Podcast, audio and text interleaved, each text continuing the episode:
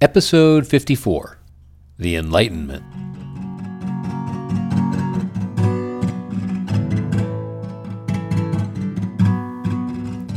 Hi, my name is Clayton Mills. Welcome to A Short Walk Through Our Long History, a podcast where we look at the events of history and examine how those events shaped our modern world. Okay, I need to step back for an episode and step away from the narrative of the English colonies in North America, which I really want to talk about, and instead spend a bit of time talking about one of the most important intellectual parts of the early modern era, because this whole intellectual trend that we're about to talk about really influences everything that happens in the next few episodes. It's really the ideas of the Enlightenment that drive the whole modern era, really.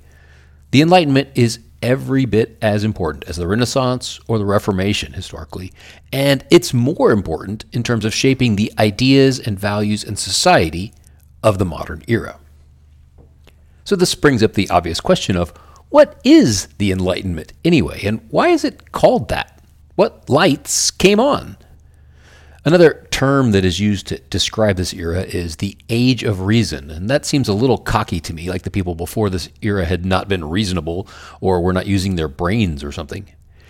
The Greeks and the Romans famously had made a big deal of reason, using reason to explore truth and how things worked. But something did change in the 1700s. Well, several things. So we'll look at some of those in this episode. The dominant worldview in Europe during the Middle Ages was a sort of hierarchical view of the universe and society, with God at the top and the king next, and then the church and the bishops and things like earls and dukes below that, and then down at the bottom were the peasants. And the sort of rule was that you just accepted your place in society, and the people at the bottom didn't really have a lot of rights, and they didn't have full access to the law or its protections. That really only applied to the upper echelons of society.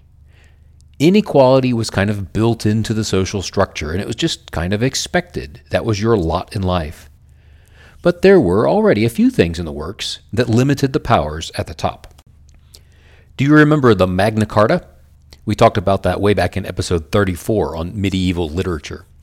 The Magna Carta was signed in 1215, and one of the key ideas behind it is the idea that even the king is subject to the law. It's a really important idea. If the king has to submit to the law, then everyone does. And it's not that far of a step to say that this law applies to everyone equally. That is, equally. From the king down to the lowest peasant. But despite the importance of the Magna Carta, the general ethos of medieval Europe was this concept of a hierarchy where the people at the top had the power and the rights, and the people at the bottom, well, they had mud. But things were coming besides the Magna Carta that began to change the acceptance of this hierarchy. The Reformation was part of this, and the small groups of believers that got together and demanded that they had the right to worship in the way they wanted to was a big part of this change. This is a really big thing. In the medieval world, you don't have this right. They only had the right to do what the powers at the top told them to do. But the Puritans and other separatist groups said that they had the right, according to the Bible, to follow God the way they felt best. And biblical arguments were not the only ones that were moving the mindset of Europe away from this hierarchical view towards the view that everyone had rights. So here's a key question for you for how you see the world Do people all have rights just because they're alive and human? Or is it that whoever is in power at the top gives people some rights? Do you personally have the right to vote? Is that right inherent in the fact that you're human? Or did your government grant you the right to vote? At a higher level, do you, as a human or as part of a group of humans, have the right to choose the government that is over you? Or are you stuck with the government you were born into? So I myself am part of a county and a state and a national government, uh, also a homeowners association, which is probably the second worst of those four after our current national government. Do I have the right to say I'm no longer part of this county. They don't govern me. I'm no longer part of this state. I'm no longer part of this nation. I don't recognize the authority of this particular government because it has ceased to look out for my best interests.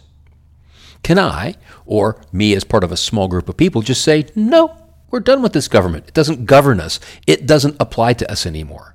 And can we just start our own new government? Do we have the right to do that? Oddly enough, the Declaration of Independence says that we do. It's this idea that Nicolas Cage quotes in the first National Treasure movie, just after he's stolen said declaration. And he quotes, But when a long train of abuses and usurpations, pursuing invariably the same object, evinces a design to reduce them under absolute despotism, it is their right, it is their duty to throw off such a government and provide new guards for their future security. Powerful quote, right? But where does this right come from? This right to throw off the government? Obviously, it's not a right that's granted to us by the government. The government's never going to do that. It must be considered an inherent right, a right that we just have because we're human, like the right to life, liberty, and the pursuit of happiness.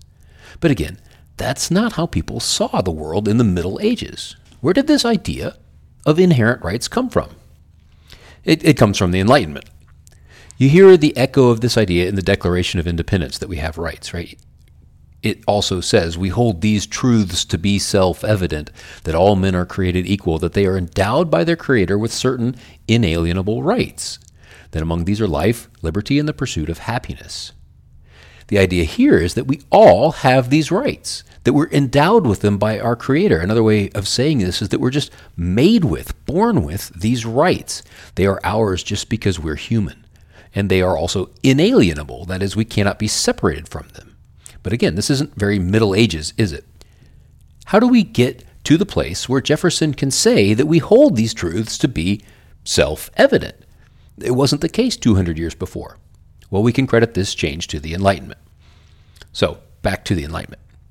Like any historical era, like the Renaissance and the Reformation, the Enlightenment was a substantial change in the societies of Europe.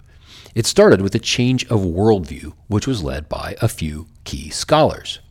There were several scholars who wrote influential books that changed individually a few key pieces of the worldview. And these changes in worldview began to affect how people viewed the church, government, and man's place in the world. Led by great thinkers like Rene Descartes, Thomas Hobbes, John Locke, as well as scientists and mathematicians like Isaac Newton and Blaise Pascal, Europe began to change the way it thought about nearly everything. Europe began to embrace rationalism and empiricism.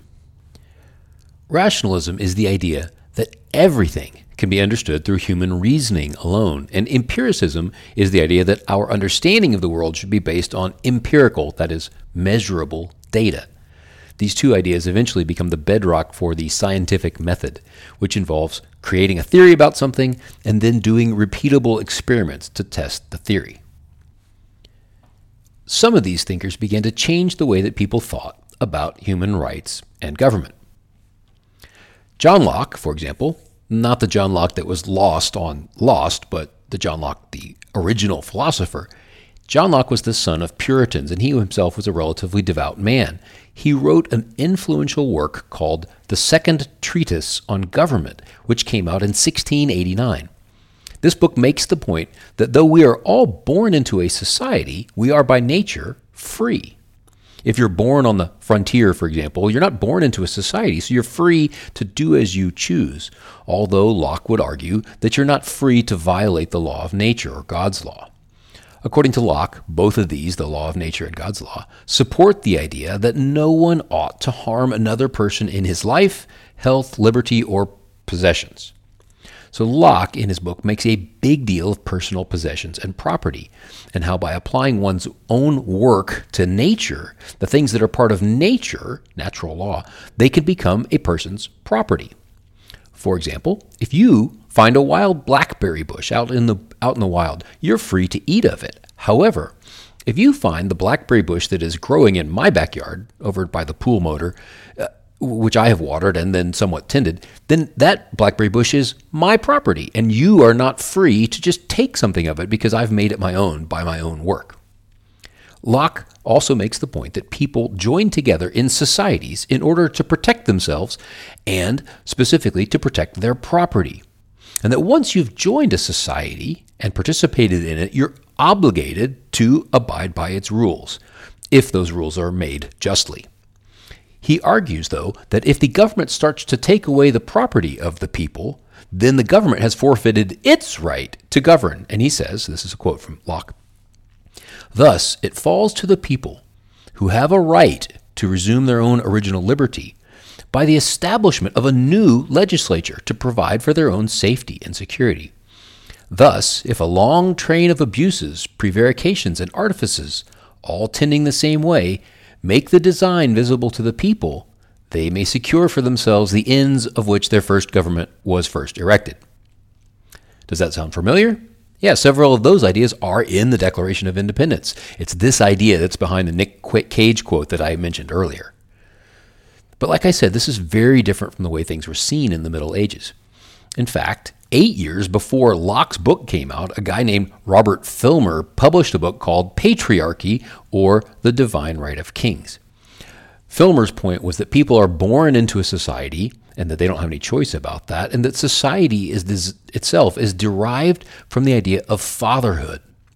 And just as a father does not take directions from his young children about how to run the family, neither does the king take direction from the people. So, in some ways, Locke's second treatise on government is a rebuttal to Filmer's ideas. Locke's ideas are some of the key ideas of the Enlightenment that we all have natural or inherent rights and that those rights are ours just because we've been born. He also points out that all men, all men have these rights that we're all created equal. Once Locke had established that the purpose of a government was to protect the rights and property of his people, Another guy comes along and writes a book that explains the best way to create this type of government. This guy was Charles Montesquieu. He wrote a book called De l'Esprit des Lois, or The Spirit of the Laws, that looked at the Greek democracy and the Roman Republic and the way that those governments protected the rights of their citizens against tyranny. Montesquieu's big idea was the separation of powers, the idea that by keeping different functions of government separate, you could prevent tyranny. For example, keeping the judges who judge the law separate from the legislature who writes the law. You prevented corruption and tyranny. It's the idea of checks and balances, that one branch of government will check and balance the power of the other branches, keeping any one group or person from having too much control. Montesquieu was also very influential to the American founding fathers. Thomas Jefferson, in his own personal correspondence to his friends, mentions Montesquieu more than a hundred times.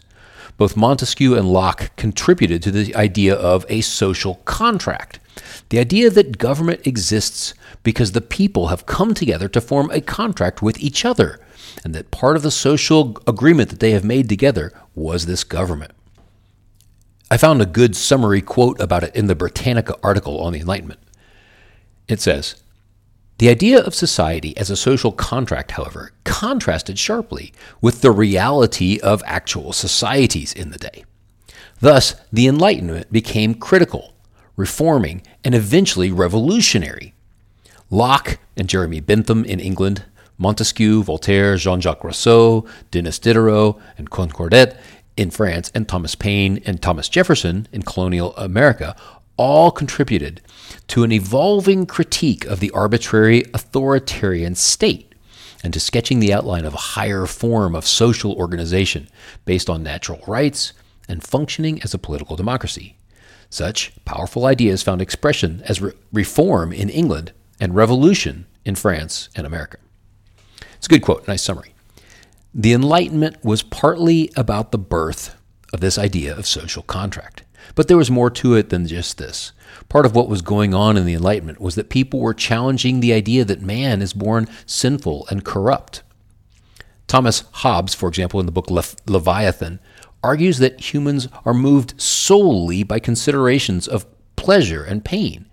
He viewed humans as neither neither morally good nor morally bad, but instead humans are just interested in survival and maximizing our own pleasure.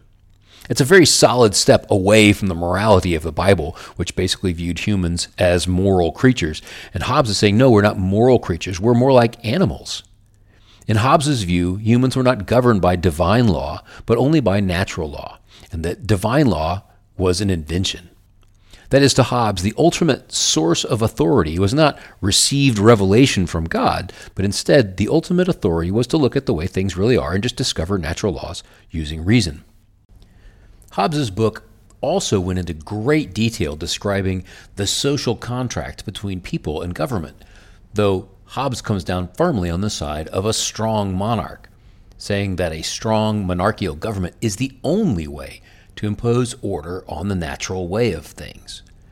In Hobbes's view, humans were not governed by divine law, but only by natural law. That is, to Hobbes, the ultimate source of authority was not received revelation of God's laws, but instead the ultimate authority was to look at the way things really are in the world and to discover natural laws using reason, and then to do what works. This is, overall, part of the intellectual movement of the Enlightenment, which ultimately affected the worldview of all of the West. The Enlightenment was a movement away from revealed truth or authority towards human experience and scientific empiricism. Another way to say that is that you don't find truth by studying Aristotle or the Bible, you find truth by investigating the world for yourself, and that each person finds their own truth. Now, this will, of course, eventually lead us to postmodernism, where there's no truth at all except for the truth that each person thinks for themselves. Speaking of thinking for yourself, one of the most important works of the Enlightenment was Rene Descartes' book Meditations, or by its full name, Meditations on First Philosophy, in which is proved the existence of God and the immortality of the soul. Not at all a pompous book title, that one, no. But this is the book where he makes the famous claim, cogito ergo sum, which is, I think, therefore I am. Actually, in the book, he just says cogito sum, I think I am, without the therefore, but it's easier to understand his point with the therefore in it. Descartes starts with the idea of rejecting all sources of authority since they, like podcasters, are often wrong. He basically casts doubt on everything, peeling it all away until he comes to the idea that he is aware of his own thinking, and therefore he must exist. Cogito ergo sum. I think, therefore I am. Then he tries to build up proof of things like God's existence and the immortality of the soul based on this one idea this was so influential to the Enlightenment was Descartes' rejection of authority. Instead of looking to the authorities like Aristotle in the Bible, he's looking to himself. Descartes also wrote a book called Discourse on the Method, which was a clear explanation of the scientific method and empiricism. Descartes also wrote several books on science and mathematics, hugely influential. Part of empiricism is to doubt everything to test everything, and only through repeatable tests and lots of measurements and math can you find out how things really work and what is really true. Again, it points to a rejection of revealed authority and towards the idea of each person being responsible for finding their own truth. So, part of the big change in the Enlightenment wasn't just the content of thinking, but the method of finding the truth behind the thinking. The great scientific thinkers of the 1600s, like Descartes, and also Isaac Newton, as well as others, changed the worldview of Europe from an acceptance of authority to a kind of skepticism of authority, in a sense that science and math were the new authorities. Oddly enough, the skepticism of authority doesn't seem to extend to science and math. I'm going to have to do a whole episode on the history of science and its limitations, I think. Anyway, the skeptics and the scientists also turned their attention to religion. And one of the other trends of the Enlightenment was the concept of deism, which is the idea that God is not personally involved in the world like Christianity taught, but that he was more like a divine clockmaker who had created the world, wound it up, and then just let it run. According to deism, he wasn't directly involved in the function of the world. So many of the deists did not believe in miracles or the stories of the Bible where God directly intervenes in human lives. Here's another summary, a quote from Britannica again. The product of a search for a natural, that is, rational religion was deism, which, although it never organized itself into a cult or movement, it did conflict with Christianity for two centuries, especially in England and in France. For the deist, a very few religious truths sufficed, and they were often truths felt to be manifest to all rational beings. The existence of one God, who is often conceived of as an architect or a mechanician, the existence of a system of rewards and punishments administered by God, and the obligations of humans to virtue and piety. Beyond the natural religion of the deists lay the more radical products, though, of this line of thought skepticism, atheism, and materialism. It's a good summary. And sure enough, the drift toward deism does lead to atheism and materialism, which we see in modernism, and then even more of it in postmodernism. But many of the famous Enlightenment thinkers were deists, or at least they had moved somewhat in that direction. Thomas Jefferson, for example, was a deist. He had a version of the Bible that he had personally gone through and removed from it all references to miracles because he didn't believe that those happened. So, part of the Enlightenment was a move away from the involved personal God of the Middle Ages to a more distant, removed creator who didn't take an active role in the day to day function of the world. This made sense also from the perspective of science, as well. You know, there's no way to empirically test for something like God, something spiritual. You can't prove God in a laboratory using repeatable experiments, He just doesn't show up. The Enlightenment brought about huge changes in the worldview of Europe, which led to important changes in the way that humans saw themselves, their government, and their place in the world. As the Enlightenment progressed, there was also a counter movement away from the raw rationalism of the Enlightenment towards sensation and emotion. This counter movement becomes known as Romanticism, and it will eventually produce some of the best poets and authors of Europe. As we will see in the upcoming episodes, the Enlightenment produced some huge changes in government, as the founding fathers of the United States leaned heavily on Enlightenment thinkers and principles. The leaders of the French Revolution did as well, maybe even more so. The high optimism about human potential that was part of the Enlightenment led to the idea of creating a social utopia with an ideal government. But the subsequent terror of the French Revolution and the eventual abuses of the early industrial age will bring all this optimism crashing down. We'll see that in upcoming episodes too. But first, next episode, we will look at one of the very first victims of the Enlightenment as England overthrows its monarchy, at least for a little while. Join me next time for the English Civil War and the restoration of the monarchy.